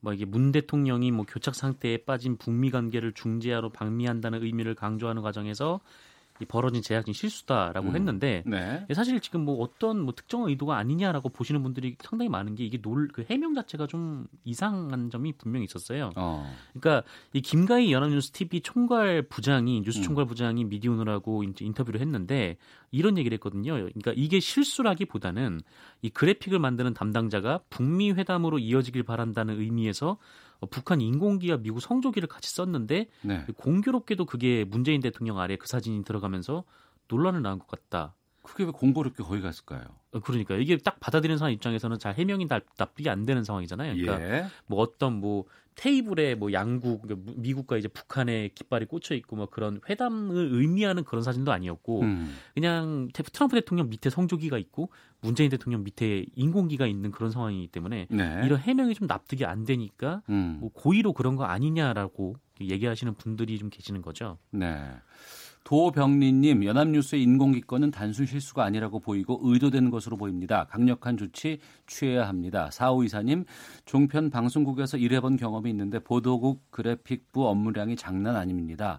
기자들이 의뢰한 대로 급하게 편집해서 넘기다 보면 오류를 걸러낼 여유가 없는 시스템이라고 봅니다라는 아 이건 경험을 해 보신 음, 분께서 음. 그렇게 지금 연락을 주시긴 했는데 이런 좀 너무 그 급박하게 요즘에는 또 그래픽도 네. 많고 네. 실시간으로 뉴스를 생산하고 만들어내고 또 화면 배치를 해야 되기 때문에 이런 것이 또 오류를 걸러낼 여유가 없다라고 주장하시는 분들도 계시거든요. 아 저도 얼마 전에 터키에서 조기 선거이 있었잖아요. 네네. 그래서 저는 그 기사를 썼는데 음. 터키 지도에다가 어떤 도시에서 어떤 정당이 당선되는지를 색칠했거든요. 네. 저도 그거 빠르게 써야 됐는데 그 가, 작업을 하다 보니까 AKP가 당선되는 도시를 CHB로 하고 아 바꿔버렸어요? 예, 그거는 그런 실수가 있는데 다음에 어 보이니까 바로 바꿨거든요. 예. 물론 한국 사람들 터키에 대해서 잘 모르니까 제일 먼저 제가 인식을 했는데 음. 그럴 수도 있어요. 이 실수가 진짜 단순한 실수일 수도 있는데 근데 여기 보시다시피 그 대응을 제대로 했잖아요. 네. 뭐 이제 사직 때 됐고 보직 사 해임이 됐는데 좀 약간 용서할 줄도 알아야 되지 않을까 싶어요. 음. 왜냐 강력하게 대책을 하는 것 같아요. 아 그래요? 사과문만 올리는 정도 아니잖아요. 아 그러니까 인사 조치까지 했다는 것은 음. 아 나름대로 이 방송 아이 이 언론사에서 네. 대응을 좀 하고 음. 있다라고 음. 보인다. 반성을 해 보인다는 걸로. 어. 보도국장 등이 보직 해임이 됐죠. 네. 네. 근데 이게 사실 좀 뭐랄까 이게 연합뉴스 TV의 뭐 방송 인력 현황이 얼마나 되는지 모르겠습니다만, 근데 과거에는 사실 이런 실수가 연합뉴스 TV에서는 잘 없긴 했었어요. 근데 음. 과연 이게 정말 시스템 탓이냐 뭐 이런 물음도 있는 건데, 네. 근데 분명한 거는 뭐 고의라고는 확실한 증거는 없죠. 고의라는 음. 확실한 증거가 없기 때문에. 네. 그렇기 때문에 이제 확실하게 지적할 수 있는 건 이거는 데스킹을 이 정도로 연합뉴스 TV라는 곳에서 허술하게 보는 건가? 데스킹을 허술 허술하게. 네. 선배님 저는 방송국에서도 일한 적이 있고 신문사에서도 일한 적이 있는데 방송국에서 진짜 그 데스킹 자체가 신문사에 비해서 훨씬 더 실수가 일어날 수 있는 여지가 많아요. 그 왜냐면 음. 신문사를 낼 때는 아침 일단은 11시에 한 번 회의를 해요. 다음엔 오후 3시에 한 번 해요. 다음엔 7시에서 7시 회의 다음엔 이제 재정 모습을 인쇄기에 들어갔는데 네. 나 방송국에서는 그렇지도 않아요. 음. 빨리 빨리 빨리 빨리 해야 되고 빨리 네. 다음 시간을 넘겨야 되는데 어. 방송에서 실수가 신문에 비해서 훨씬 더 많이 일어나는 편이에요. 음. 예. 뭐 방송 사전마다 좀 다른 게 있는 것 같기는 하고 근데 어쨌든 이번 같은 경우에는 이게 첫 화면에서 그렇게 등장을 한 거기 때문에 음. 이거를 그러니까 뭐 분명히 이제 뭐그 음. 국기가 굉장히 좀 작게 나온 것도 아니고 좀 이거를 거르지 못했나라는 좀 질타는 받을 수가 있을 것 같습니다. 알겠습니다. 최근에 국민청원의 연합뉴스에게 그 국민의 세금을 지원하지 말아야 된다라는 이런 네네. 좀 청원까지 올라와 있다고 합니다. 네. 언론계 내외에서 이제 연합뉴스라는 언론사의 특수성 여기에 대해서 좀 많은 좀 어, 국민들도 좀 문제 제기를 좀 하고 있는 부분이 있는 것 같고 네. 연합뉴스라고 하는 곳이 국민의 세금으로 운영된다는 건 좀 특수한 사례잖아요. 아니에요, 어, 그렇죠. 저는. 아, 터키에서도 아나돌로 통신인데 국민 세금으로 운영돼요. 음. 이렇게 언론이 있어서 강대국이 아닌 한, 예를 네. 미국이나 영국이나 프랑스가 아닌 한 그쪽 나라들에서 국가 통신사가 있어요. 예를 들면 일본에서도 교토통신이거든요. 네. 그 언론사들이 다 국, 그 국민의 세금으로 운영되거든요. 음. 근데 한국의 특수성은 뭐냐면 그 통신사가 방송국을 만들어준 거예요. 아, 통신의 업무만 해야 되는데 예. 방송사까지 가지고 있다. 예예예. 예, 예. 어. 예, 지금 교토통신이 그냥 교토통신뿐이고 교토TV가 없고요. 터키에서도 아나돌로 통신인데 아나돌 통신뿐이고 음. 아나돌 TV가 없잖아요. 근데 한국에서는 방송까지 있는데 이런 실수를 했다고 해서 연합통신의 그 거다란 회사를 바로 이렇게 국민의 세금으로부터 분리시키자는 말이 안 돼요. 왜냐하면 어, 국가로부터 지원받은 통신사가 있어야지 그거는 이제 로이터나 아니면 에, 에, 로이터하고 다음엔 AP랑 경쟁을 네. 할 수가 있는데 음. 안 그러면 우리는 외부 언론에다가 의존할 수밖에 없는 거예요. 그래서 네. 강력한 나라이라면 자기 언론사가 한 그 국가 통신 하나에 필요해요. 음. 근데 이게 그 뉴스통신에 관한 진흥 뉴스통신 진행에 관한 법률에 따라서 지금 한 연 300억 원 정도 게다가 네. 또 이제 구독료는 별도로 해가지고 좀 연합뉴스에 지원이 가고 있는데 네. 이게 연합뉴스에 지원을 하는 이유는 분명하거든요. 이게 뭐냐면은 일단 뭐 여러 매체들이 좀 이렇게 알 권리에서 배제되지 않도록 그렇게 자료를 정리해서 주는 원소스를 음. 제공하는 그런 역할이 있는 거고 이 또 하나는 그 언론이 돈 때문에 잘 안 하는 영역 그러니까 음. 뭐 지역 소식이라든지 네. 아니면은 그 해외 같은 경우에는 다른 언론사는 그냥 워싱턴 등에서만 파견을 하는데 음. 이 연합뉴스는 곳곳에 네. 특파원들이 있다는 말이죠. 그래서 뭐 그런 부분에 대한 지원 차원에서 이렇게 주는 건데 그 이미 이거 관련해서 이전 정부부터 계속해서 연합뉴스에 대한 비판이 있었어요. 그러니까 네. 이게 정권 뭐 친화적인 보도를 내고 있다, 뭐 보도 공정성이 명확하지 않다, 뭐 이런 부분 때문에 이 300억 원의 효과가 잘 국민들한테 체감되지 않는 부분이 있고 음. 이또 하나는 아까 알파고 기자가 얘기했던 대로 이게 TV까지 만들어졌는데 음. 이게 예전에도 연합뉴스 가 YTN이라는 TV를 운영을 하다가 결국 이제 손을 놨거든요. 네. 근데 여기에 또 다시 이제 뉴스 전문 채널을 만들어줬다. 뭐 그런 특혜 의혹까지 도 불거지면서 좀 이렇게 저렇게 연합뉴스의 공정성 시비가 좀 많이 좀 불거졌었죠. 알겠습니다. 네. 청취자 의견으로 이 주제는 마무리하도록 하겠습니다. 6630님 실수라니요. 뉴스는 철두철미해야 합니다. 어느 나라 방송사인가요? 한심합니다. 김성호님 고의든 실수든 직원 개인의 문제로 덮지 말고 회사 차원의 재발 방지 대책 반드시 필요하다고 봅니다. 라는 의견 보내주셨습니다. 정상근 전 미디어오늘 기자 또 어, 자만 아메리카의 알파고 시나씨 외신 기자와 함께 한 주간의 미디어 비평 watchdog 어, 다음 주제로 넘어가 보겠습니다. 어제 각설하고에서도 저희가 음. 그 전직 의원들과 이 주제를 좀 다뤘는데 많은 분들께서 여기에 대해서 댓글을 보내주셨습니다. 지난 4일 강원 산불이 일어났을 당시에 문재인 대통령이 언론사 사장과 술을 마셨다거나 보톡스를 맞느라 산불 진화 지시가 늦었다는 일부 유튜브의 가짜 뉴스가 있었고 여기에 대해서 청와대가 강력한 대응을 선포했습니다. 먼저 이 유튜브 방송에서 어떤 내용의 가짜 뉴스를 유포한 거예요? 네, 이게 그 청와대 산불 대응과 관련된 가짜 뉴스였는데 그 인터넷 방송 그 신의 한수라는 프로그램 그리고 진성호 방송이라는 유튜브 방송에서 나왔던 얘기예요. 네. 그러니까 진성호 방송에서 이 진성호 전 한나라당 의원이 이 문재인 대통령에게 이 산불 난 당일에 문 대통령이 언론사 사장들과 술을 마시고 있었던 거 아니냐. 아니냐. 네, 이렇게 주장을 했는데 뭐 사실이 아니다라고 청와대가 밝혔고 이 또 다른 유튜브인 이 신의 한수에서는 이 문재인 대통령의 왼쪽 턱선이 뭐 4일 아침에는 매끈한데 5일 때 회의할 때 보면은 뭐 굴곡이 졌다라면서 보톡스를 맞고 있었던 거 아니냐라고 어. 의혹을 제기했습니다. 드시고 주무실 수도 있잖아요. 뭐 주무시진 않았는데 그래서 어쨌든 뭐 그러면서 뭐 신혜식 씨라는 이제 유튜브 신의 한수 방송 진행자가 음. 뭐 대통령의 행정에 관해서 초단위로 밝혀야겠다. 뭐 성형 의혹도 있고 뭐 숙취 의혹도 있다. 뭐 이렇게 주장을 하기도 했었습니다. 네. 그리고 이제 이 내용들을 일부 정치인들이 이제 받아서 또 얘기를 하는 경우도 좀 있어서 그렇죠. 이게 문제가 되고 있고 어, 청와대는 취할 수 있는 모든 조치로 강력 대응할 것임을 밝힌다고 입장을 표명을 했습니다. 그리고 최초 유포자를 고발하기로 결정을 했는데요. 그 그동안 강경 대응하겠습니다라는 입장을 밝힌 적은 있었지만 네. 이번에는 좀 이례적으로 좀 더 세게 반또 음. 이걸 행정 조치까지도 지금 이행하는 측면이 있는 것 같습니다. 어떻게 보셨는지.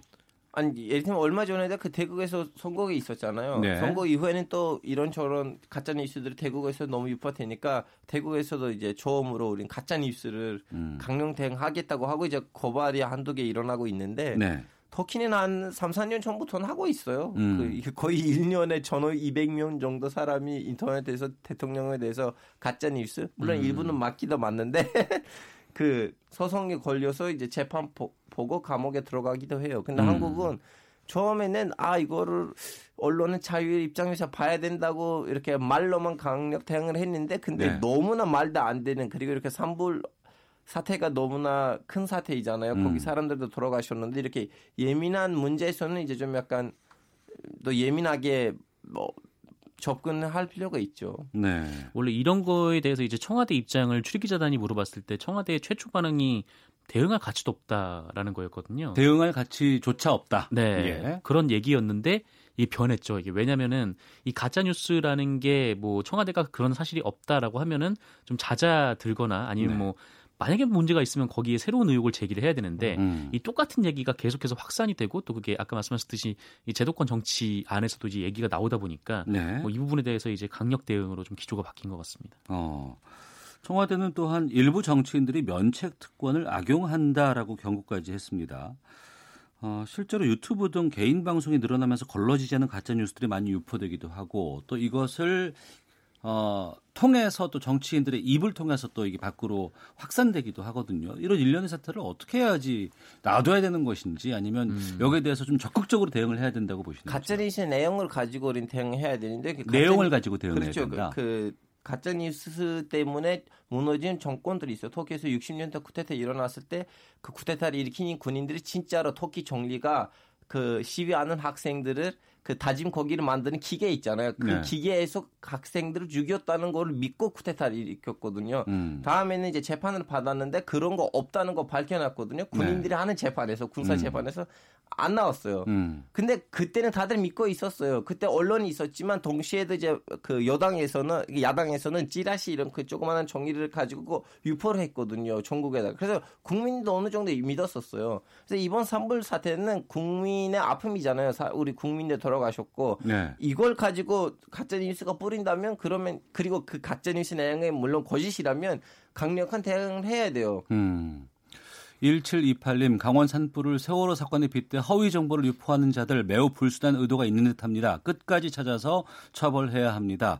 1927님 대통령 얼굴 살펴보기 전에 산불 대책이나 고민해 보시지요. 박태준님 사실에 근거한 비판을 해야죠. 이럴수록 피해자는 다시금 박근혜 전 대통령이 되는 건 왜 모르는지라는 의견도 보내주셨는데요. 어...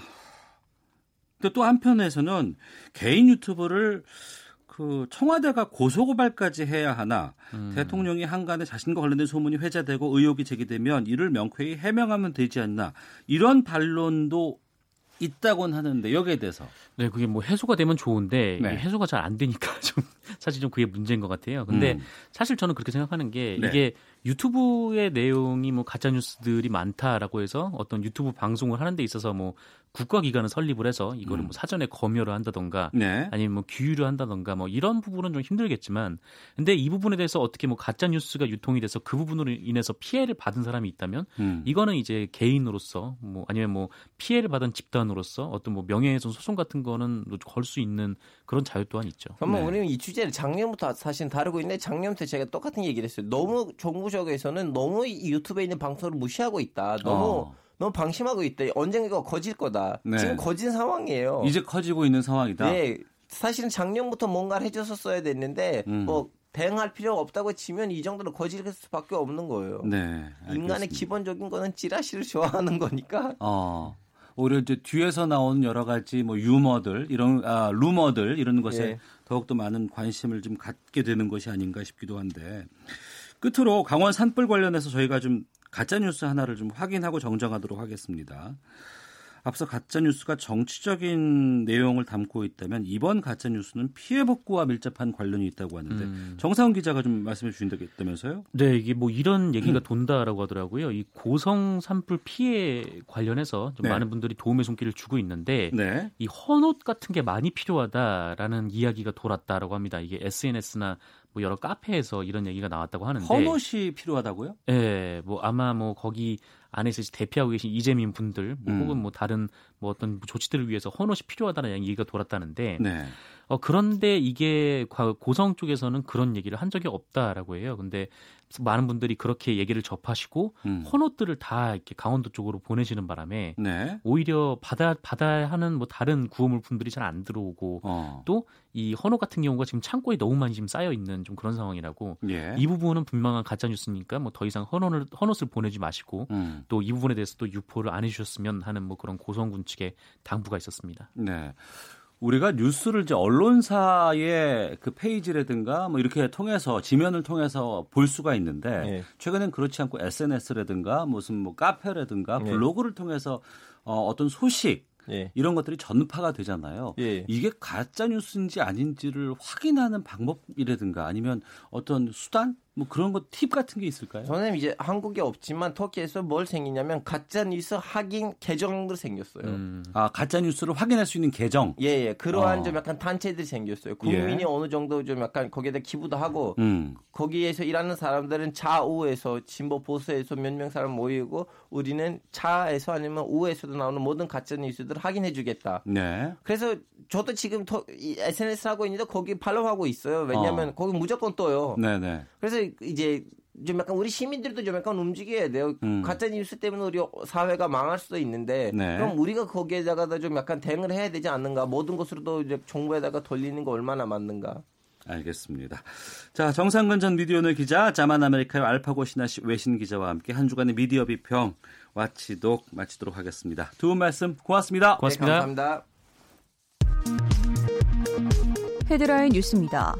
강원 산불로 인한 피해 복구를 지원하는 자원봉사 차량에 대해 고속도로 통행료가 면제됩니다.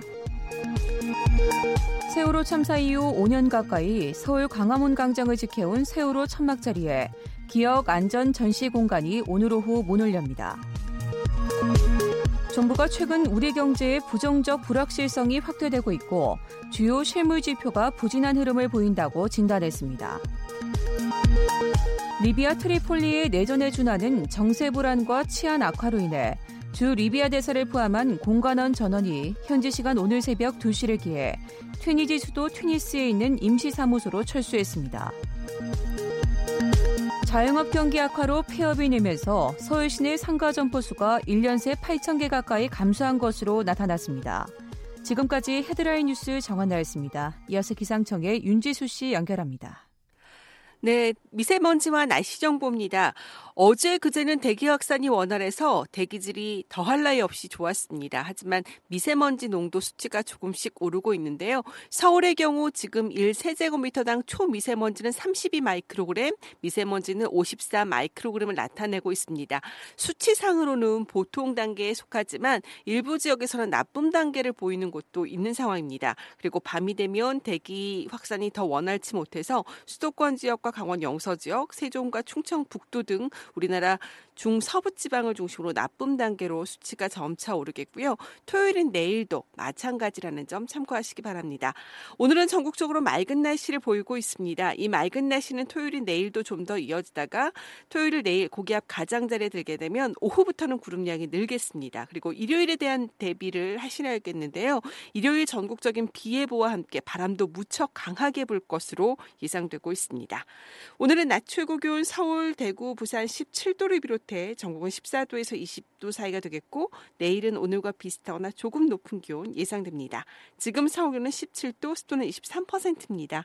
지금까지 미세먼지와 날씨 정보였습니다. 다음은 이 시각 교통 상황 알아보겠습니다. KBS 교통정보센터의 오수미 씨입니다. 네, 이 시각 교통정보입니다.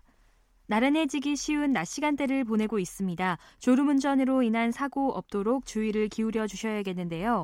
지금 경부고속도로 부산 방면으로는 안성 분기점 부근 1차로에서 승용차 사고가 났습니다. 지장을 받아 2km 구간에서 정체입니다. 그 외로 서울 시구간에서 정체가 자리하고 있어 한남에서 서초까지 느리게 이동을 하고요. 반대 서울 쪽으로도 양재부터 반포까지 속도를 줄이고 있습니다. 중부 내륙고속도로 창원 백면으로 문경세제 나들목에서 새롭게 정체가 시작됐는데요. 작업의 여파 때문이고요. 반대 양평 쪽으로도 역시 충주부터 감곡까지 공사 여파로 밀립니다. 당진 대전 간 고속도로 당진 쪽으로도 공주 분기점에서 주춤하고 남해 고속도로 순천 쪽으로도 축동에서 서행으로 지나가고 있는데요. 각 구간 모두 작업에 영향을 받고 있습니다. 영동고속도로 강릉 쪽으로는 동군포에서 부곡까지 교통량이 많아 정체입니다. 지금까지 KBS 교통정보센터였습니다.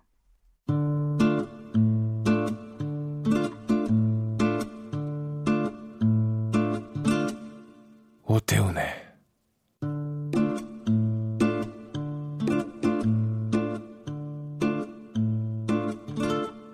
시사본부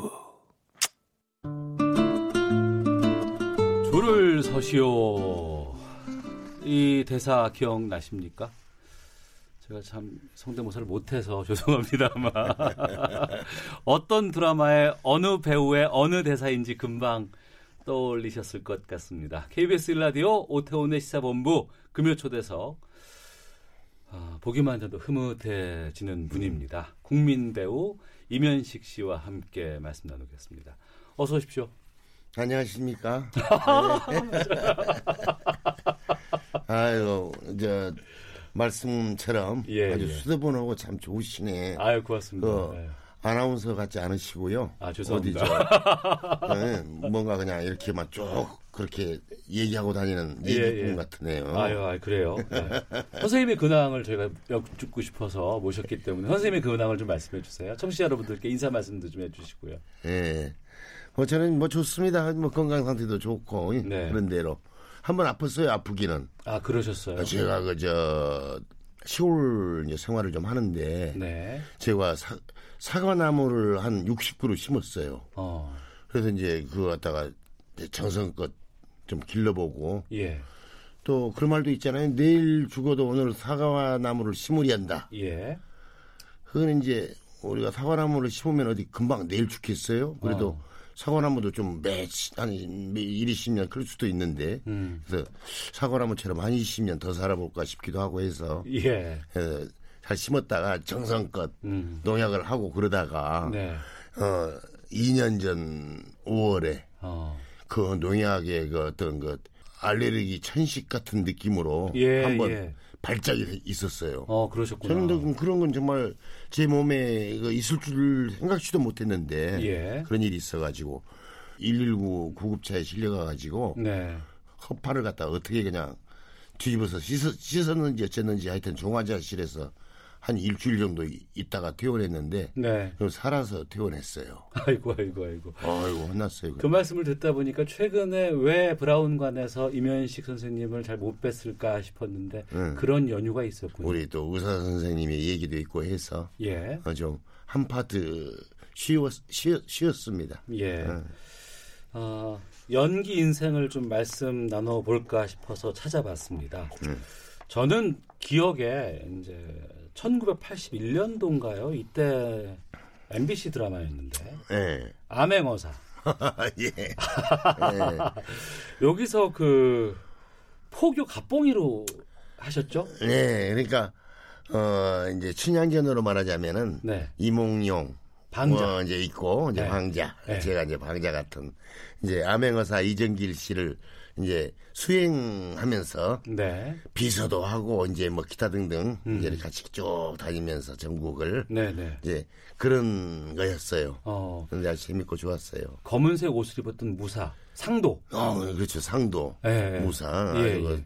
그분의 또그 원래 그 저 검도 솜씨가 예. 보통이 아니었습니다. 어. 그, 그래서 그분하고 이렇게 쭉 같이 다니면서 뒤에는 그렇게 든든한 무사가 있으니까. 그 임현식 씨는 이 암행어사 이후에 본격적인 전성기를 맞으셨다고 봐도 될까요? 나 같은 경우는 그렇게 좀, 그, 나도 좀 입사해가지고 이렇게 암만 기다려도. 예. 그렇게 신성일 선생 같은 그런 그 역할은 맡을 수가 없었어요. 어, 기대하셨어요, 기대. 네. 그래서 이제 예. 나는 역시 음. 방작과로 선회를 하는 게 더 나는 이익이겠고 예. 또 내가 또 연기하기도 더 편하겠다는 것을 어. 그동안에 단역이라든가 조그만 뭐 그런 역할을 통해서 예. 점점 느끼기 시작했어요. 어. 그래서 이제 그쪽으로 이렇게 이제 선회를 했더니 네. 어, 아니라 다를까 좀 이제 나중에는 캐스팅도 잘 되고 어. 이제 그런 게 있어서 예. 어, 그때부터 저는 야 역시 나는 괜찮은 사람이로구나. 아 내가, 그럼요. 예. 내가 어째서 그런 생각을 다 하게 됐을까? 아, 허준, 상도, 대장금. 어, 이병훈 감독과 작품을 참 많이 하셨다는 걸 들었습니다. 예, 이제 이제 이병훈 감독이 나를 좋아했어요. 음. 그래서 저희가 이제 데뷔해가지고 이제 PD로서 이제 데뷔해가지고 이제 하는 작품 중에 제가 출연을 굉장히 많이 했, 죠 네. 그러면서 그 공부도 많이 하게 되고 저도. 음. 근데 아주 굉장히 이병헌 감독은 아주 그냥 공부파였어요. 네. 우리나라 정말 뭐 사학계의 원로라고 해도 과언이 아닐 정도로 어. 그 공부를 많이 하고 또 아주 그냥 또 좋은 인물들도 많이 이제 발굴해서 음. 이제 드디어 대장금 같은 건 정말 그 실록에 몇 페이지, 몇 1페이지도 안 되는 그렇죠. 응, 네. 그런 분을 찾아내 가지고 또 해외 한류까지도 여파를 미치게 되고. 네, 그래서 그렇게 어. 어, 정말 긴 56회짜리 56시간짜리 드라마를 만들었다는 게 보통 일이 아니었죠. 예. 그리고 거기서 그 임오군이라는 역할을 한 줄을 서시요. 예. 그 사람을 또 어, 만들어냈다는 것도 보통 일이 아니었죠. 그러니까 그 보통 일이 아닌 가운데 네. 제가 궁금한 게 이거예요. 그러니까 이면식 씨가 화면에 나오면 음. 그 시간이 기다려지고 잘 봐야 돼요. 왜냐하면 언제 어디서 어떤 애드리브를 하실까 저 말이 얼마나 재밌을까라는 그것 때문에 기대를 많이 했었거든요. 근데 대본에 없는 그런 애드리브의 뭐 황제다 이런 얘기를 많이 들었습니다. 음. 어, 어떻게 보면은 야단 맞이를 지시기도 하고 작가가 좋아하지 않을 수도 있죠. 예, 예 PD도 그렇고. 예, 그러기도 하고 또 어떻게 보면은 또 연기하는 사람의 입장에서는 어 그것도 어 연기해 먹는 한 방법이기도 하고 말 맛이라는 게 담겨 있을 수 있겠죠. 어, 예, 예. 그런 것도 좀 느낌도 있었어요. 근데 예. 나는 그 이제 정도가 아닌 쪽은 나도 버리고 살아야 되는데 음. 그랬음 그랬다가는 아마 제가 이렇게까지 올해까지 연기 생활을 못했을지도 모르죠. 네. 그래서 이제 그런 쪽으로 해서도 그 대신 음. 우리 이제 감독과 또 상대편 연기하는 배우들의 그 이제 서로의 그 뜻이 잘 맞고 네. 이해가 잘 돼야 되겠죠. 음. 그런 면에서 이제 잘 소화시켜준 어, 상대 배우가 있으면은 아주 그냥 좋았고. 예. 또 그렇지 않으면 또 재빨리 그냥 바꿔버리고 어. 있는 대로나 잘하자 그러고 예, 이렇게 예. 가기도 하고 어. 뭐 그랬어요. 그걸 잘 소화해 주는 상대 배우는 누구를 꼽으실까요? 음, 그 으뜸은 네. 뭐니 뭐니 해도 그 한지붕 세 가족에서의 순돌이 엄마. 네, 순돌이 엄마 박원숙 씨라고 할 수 있겠어요. 진짜 임현식이라는 이름 석자에는 박원숙이라는 여배우가 항상 따라다니는 네, 것 같아요. 내가 그 소위 그 애드립이라고 하는 게 좀 발전된 이유가 음. 박원숙 씨는 내가 뭔가 좀 이렇게 어 재밌는 그 내용의 대사라든가 예. 이런 거를 연구해 오지 않으면 싫어하는 거예요. 음, 아, 예, 네, 좀, 뭐, 좀, 재밌는 거 좀, 더 해봐. 오지. 예, 예, 예, 예. 좀 해봐 하면서, 이제, 어. 그런 게 없이 대본이 좀 너무 깨끗하면, 예. 어, 좀, 그날 별로 저를 안 이뻐했죠. 그좀 뭐 연구도 없이 와가지고 재미없게 좀 해요. 그럼 애드립의 황제 이면식이 지금에 있는 것은 박원숙 씨 때문이다. 그렇죠. 그러면은 그 어떻게 보면 그 맞장구를 잘 쳐주든지. 네. 그래서 어 정말 그 그렇게 하면 아주 신나지 않습니까? 또 그럼요. 예. 연기 생활이랑 하다 보면은 어. 그래서 그 맛에 내가 좀 더 이쪽으로 그쪽으로 어, 더 많이 에, 이렇게 발전되는 거 아니었던가. 원래 좋은 네. 동료가 있으면 나를 키우는 스승이 된다고 하잖아요. 네, 네 맞습니다. 네. 지금도 친하게 지내서 연락하시고? 네, 뭐, 잘 있는지 뭐 그럼 뭐 금방 알 수 있죠 뭐 그야 뭐 우리야 뭐 테레파시도 있고 또 소식통도 많으니까 앞서서 사과나무 심는다고 하셨는데 네. 아, 귀농하신 지는 얼마나 되셨어요? 어 73년 6월 6월이었어요. 73년이요? 네. 그때는 한참 탤런트 활동을 하실 때잖아요. 제가 69년도에 이제 그 이제 방송 이제 이제 탤런트로 이제 데뷔를 해서 예. 예, 4년째 되던 해네요. 예, 그래서 예. 이제 어머니가 아. 저를 위해서 제가 이제 그 우리 어머니는 6.25 과부셨어요. 예. 29살에 이제 혼자 혼자 되시고 예. 네, 이제 저를 이제 쭉 이제 잘 키우려고 애쓰면서 키워왔는데 음. 이제 저는 좀 어머니 속을 많이 썩였던 것 같아요. 예. 어, 같은 게 아니라 내가 속을 많이 썩였 그래서 어린 시절부터 예. 어머니가 그냥 너 죽고 나 죽자고 할 때가 한두 번이 아니었어요. 어. 어 어렸을 때부터 끼가 좀 많이 있으셨나 봐요. 그래서 그냥 놀기 좋아하고 뭐 이제 그런 적이 가지고 그래서 그렇게 그냥 너 죽고 나 죽자고라고까지 말씀하시기도 했다가 음. 그래도 네 아버지를 혹시도 만나면 그래서 내가 현식이를 이만큼 길러냈다고 내가 얘기할 수 있는 자식이 좀 돼달라 말이지. 아. 이렇게 저 사정을 하시고. 예. 근데 그런 게 지금 생각나면 눈물 날라 그래요. 제 속에서. 어, 그걸 네. 그 말씀을 기억하고 있다는 거는 상당히 나에게 영향을 끼쳤다는 거거든요. 네, 그렇죠. 네. 근데 워낙에 그 수학 같은 게 점수도 안 되고 그래가지고 그 어머니가 원하는 그 과에는 갈 수 없었고 음. 그래서 이제 저는 이제 음악 같은 것도 좋아하고 또 이제 학교가 또 그런 학교 해가지고 그냥 뭐 저 연극도 많이 하고 이제 학교가 그런 학교라면 어느 네, 학교? 광주 예. 사례지오 고등학교라고 이제 카톨릭 재단의 학교인데 예 사례지오 명문 고등학교죠. 네, 거기서 예, 예. 이제 학교를 다니면서 이제 부활절, 예. 개교 기념일 이제 또그 크리스마스 이제 1년에 네 번 정도 예. 그렇게 공연을 많이 한 어, 고등학교도 없었을 거예요. 어. 이제 그렇게도 하고. 그래서 이제, 어, 어머니가 나를 이제 쭉 이제 그래, 그렇게 하는 것도 이제 지원을 해 주셔서. 예, 예. 다 졸업하게 됐고. 그래서 이제 방송국에도 들어왔는데. 네. 방송국 들어온다는 게 보통 어려운 일이 아니거든요. 어, 그 당시는 집안 가문의 영광이었죠. 네, 네. 이제 그렇게가 돼서 아주 아주 이제 좋아하고 어머니가 음. 이제 동창생 분들도 네. 야, 네 아들 이제 참 축하한다 그러고 아주 좋아하시고 아, 도대체 네 아들은 언제 나오는 거냐? 어, 4년이 지나도록 탤런트가 됐다고 네. 하는데 아주 그냥 부끄럽고 정말 예. 죽겠었어요. 어. 어, 미, 미숙이라는 제 여자친구는 나중에 3년쯤 되니까 흐지부지 없어져 버렸어요. 아. 제가 너무 엉터리로만 있으니까. 아, 지금까지 그 이름을 기억하시는군요. 그래서 우리 어머니가 이제 내가 모든 걸 다 이제 정리를 해서 예. 저 우리 가 송추, 음. 저 북한산 지나서 이제 바로 이제 송추라고 하는 데가 있는데. 예, 그렇죠. 예. 어, 거기서 이제 너 방송국 다니기도 뭐 멀지 않고 그러니까 아. 그 근처가 좋겠다 그래가지고 좀 땅을 이제 다 팔아가지고 땅을 이렇게 정리를 해서 예. 뭐니 뭐니 해도 어. 땅은 생명의 젖줄이다. 음. 굶어 죽지는 않는다. 어. 땅이 있으면. 어머니가 젊었을 때부터 그렇게 농사에 계속 관여를 해 오셨네요.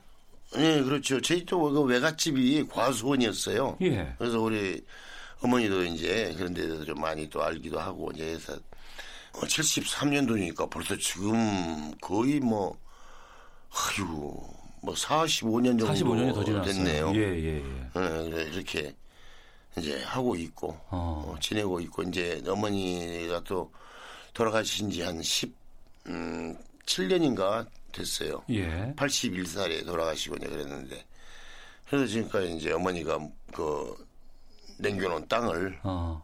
제가 뭐 팔아먹지도 못하겠고 뭐 하고 그냥 제가 저 혼자 이제 이제 외아들이니까 예. 팔아먹고 싶으면 누구하고 상의할 필요 없이 팔아먹을 수 있고 이제 그런데 예, 예. 제가 그거는 어, 무서워서 그렇게 음, 못하고 음. 그냥 나 죽으면 니들이 알아서 해라고 저 딸 세 명한테 얘기하고 지내고 있어요. 예. 최근에는 은퇴하고 나서 뭐 귀농이나 귀촌 해야겠다라고 생각하시는 분들이 많이 늘었습니다. 예. 그리고 요즘에는 텃밭 키우는 것도 많은 분들께서 관심을 갖고 있고 일찍부터 그렇게 어 도시 생활도 하고 직장 생활도 하고 연예 활동을 하시면서도 농사를 계속 어 해왔던 분으로서 선배로서 네. 조언을 하신다면 어떤 말씀을 하실까요? 땅이란 무엇인가? 예. 그 땅이 우리한테 주는 것 무엇이고 그 땅을서 나오는 것을 그 만들기 위해서 나는 어떤 실력 발휘를 해야 할 것인가. 네. 이런 정도는 알고 가야 된다는 어, 얘기죠. 예. 또 농업 에서 이루어진 그 생산품이라는 게 그 가격이 그렇죠. 어, 또 이렇게 우리한테 만족감을 주는 게 아니거든요. 예. 그래서 예를 들어서 상추밭을 한 50평만 만들었다. 아이고, 그 엄청난 네, 거예요. 상당한 거거든요. 예, 친구들 예, 예. 다 죽어도 부족해서 그냥. 그 나중에 아, 돈 주고 줘야 돼요, 먹으라고. 네, 뭐 그런 적인 적인데. 예. 그렇다고 그걸 또 남은 남은 거라고 해서 누구한테 팔 수도 없고. 예. 참그 그 농사를 짓기 위해서 할 거 다 한다면은 쟁기도 음. 해야지, 음. 또 풀도 다 뽑아야지. 사 먹는 게 싸요. 네, 네. 그러면 어 10만 원어치의 채소를 수확하기 위해서 예. 30만 원 들어갔다. 아. 30만 원 들어서 나는 농사를 진다. 예, 예. 라고 저는 얘기합니다. 음. 제가 실제로 그러고 있으니까. 네. 늙었으니까 이제 슬슬 농사나 짓지. 음. 이거는 말이 안 되는 얘기죠. 예, 예. 그래서 농사를 지려면 힘이 있어야 되고 음. 또그 기력도 있어야 되고 예. 기억력도 좋아야 이난 뭐도 뭐도 하는데 그래서 농사를 열심히 진다면 음. 어 새로운 인생이 되지 않을까. 네. 치매 같은 거는 없어질 것 같고 일단 어, 어, 예, 예. 그리고 뭐 그 외에 그냥 노래 같은 거 만데 마음껏 소리쳐서 노래 부를 수도 있고 뭐 할 수도 있고 다 할 수 있고 어. 그리고 또 이제 뭐 남들이 안 보는 이제 없는 데니까 내 맘대로 그냥 동작도 이상하게 해서 별짓 다 하면서 농사를 지을 수가 있어요. 예, 예. 그래서 그 농사를 지은다는 것이 이제 이렇게 해서 우리가 거꾸로 젊어져 간다. 음. 이런 생각을 한번 이제 얘기하면서 우리가 웃은 적이 있었는데 네. 어, 그건 맞는 얘기인 것 같아요. 예. 어. 그 맞는 얘기를 여쭙고 싶습니다. 인생 후반부의 삶 여기에 대해서 어, 어떤 계획 갖고 계신지 또 앞으로 내가 임현식은 어떻게 살았으면 좋겠다는 바람도 있으실 것 같으세요. 음. 2년 전에 그렇게 아파가지고 만성 기관지염 플러스 예. 알레르기 어. 천식. 예, 예. 근데 그게 아주 그냥 그 별로 좋지가 않은 거래요. 어. 그런데다가 제가 대학교 3학년 때부터 돈을 주고 담배를 사피기 시작했는데. 예, 예. 그래가지고 그 아플 때까지 그냥 계속 담배 피웠거든요. 어. 우리 그 스튜디오가 솔직히 뭐 공기가 그렇게 좋은 데가 아닌데. 그렇죠. 그런 데서 근무하는 것도 그런데. 음. 또 그냥 해 나와서 또 그냥 한 손엔 커피, 한 손엔 담배 음. 이런 식으로 하면서 그냥 눈에 불 켜고 또 대사는 외워, 외워야지 이제 네. 뭐 이런 거, 것 때문에 그냥 뭐 정신없이 그냥 했는데 그 담배가 나한테 내 몸에 맞지 않았다는 거였어요. 어. 그런데 50년이 넘도록 그 담배를 갖다가 피워오셨으니 얼마나 건강하신 거예요? 예, 탈이 안 날 수가 없었다. 예, 예. 그런가 하면은 90이 넘도록 담배 피우는 할아버지도 계시는데, 예. 근데 이 담배는 해가 가고 날이 갈수록 얼마나 우리 사람한테 해로운 것이 계속 나타나는 거기 때문에 음. 그 담배를 제일 먼저 끊지 않으면은 약을 못 씁니다 그러더라고. 아 끊으셨어요 그래서? 네, 그래서 한 번도 끊지 못했던 담배를 그때부터 그러니까 이번 이제 5월이 되면 어, 내일 모레 5월이 되면 예. 이제 만 2년이 됩니다. 아 담배 끊은 지. 예. 네. 네. 이제 더 건강하고 더 멋진 작품들 많이 해 주셔야 될 것 같습니다. 네, 그럴랍니다. 어떤 작품 하실 계획 있으세요? 작품이요? 예, 새롭게 들어가는 것들. 글쎄요, 그뭐 요즘에는 그 이제 저희 같은 사람을 잘안 써주는 것 같아요. 그래요. 예, 어. 나이도 들고 좀 많이 그런지. 뵙고 싶은데 항상. 예. 예. 또 우리 작가분들이나 우리 또 이제 감독분들이 또 많이 젊어지시고 그러면서 음. 우리 노인네들을 별로 그렇게 그냥 좋아하지 않는 듯한 느낌도 들고. 네. 그래서 그냥 에이 안 쓸라면 말지 뭐. 그런 느낌으로 예, 예. 저는 그래도 할 일이 있죠. 어. 친구도 만나서 뭐 할 일도 있고 아침 되면 카톡도 좀 하고 음. 뭐 기타 등등 식량만 축내에서는 뭐 할까 싶기도. 아유 생산도 하시잖아요. 아마 이 방송 듣고 있는 시사본부 청취자 많은 분들께서 네. 아, 배우 이면식 씨를 다시 보고 싶다라는 그런 얘기들 많이 하시지 않을까 네. 싶습니다. 어, 이면식 씨가 배우 하신 지 벌써 50년이 넘었습니다. 어, 끝으로 배우 이면식은 어떤 배우로 기억되고 싶으신지 여쭙겠습니다. 그래도 지금까지 이렇게 지내오면서 제가 후반에 또 사극을 가지고 이병헌 감독과 함께 여러분들 또 재미를 주셨다는데 저도 보람이 있고 또 특히 한지붕 세 가족을 많이 얘기들 하셔요. 예, 예. 그래서 이제 이렇게 어, 얘기해 주신 분들한테 고맙고 저는 뭐 핸드폰으로 사진 찍는 일이 좀 괴로워도 음. 미련 없이 그냥 착착 잘 찍, 찍어줍니다. 그리고 네. 잘 웃고 네. 네, 아주 그냥 스스럼 없이 음. 제가 그래서 이제 에, 마지막으로는 우리 이제 저를 어, 기억해 주시는 분들과 사진 찍어 사진 찍고 사는 것 어. 그것도 아주 상당히 그, 괜찮은 것 같아요. 그래서 예. 좀 사람 많은 쪽으로 놀러 가려고 그럽니다. 국립공원 쪽으로나 어디 가면 많은 분들께서 반가워하시죠? 네, 아주 반가워해 주시고. 예, 예. 네. 요즘 사진도 뭐 그냥 아주 그냥 마음껏 찍으시지 않습니까? 아, 그럼요. 예, 눕혀놓고 예. 찍고 세워놓고 찍고 그냥 안 웃어주면 화내고 아주 이제 지금은 아주, 아주 기분 좋게 잘 찍습니다. 예. 네. 자, KBS 라디오 오태훈의 시사본부 오늘 금요 초대석 배우 임현식 선생님과 함께 다양하고 유쾌한 이야기 나눠봤습니다. 정말 그 어떤 분들과 말씀 나눠봤습니다만 오늘 가장 많이 제가 웃은 것 같아서 예, 너무 고맙습니다. 우리 나이 드신 우리 시청자 여러분 많이 움직이시고 예. 이제 지금 땀도 살짝 날 때죠 아, 이제 딱 좋을 때죠. 예. 그렇게 땀도 좀 흘리시면서 음. 건강하시게 우리 같이 건강에 사십시다. 예. 자 오늘 말씀 고맙습니다. 감사합니다.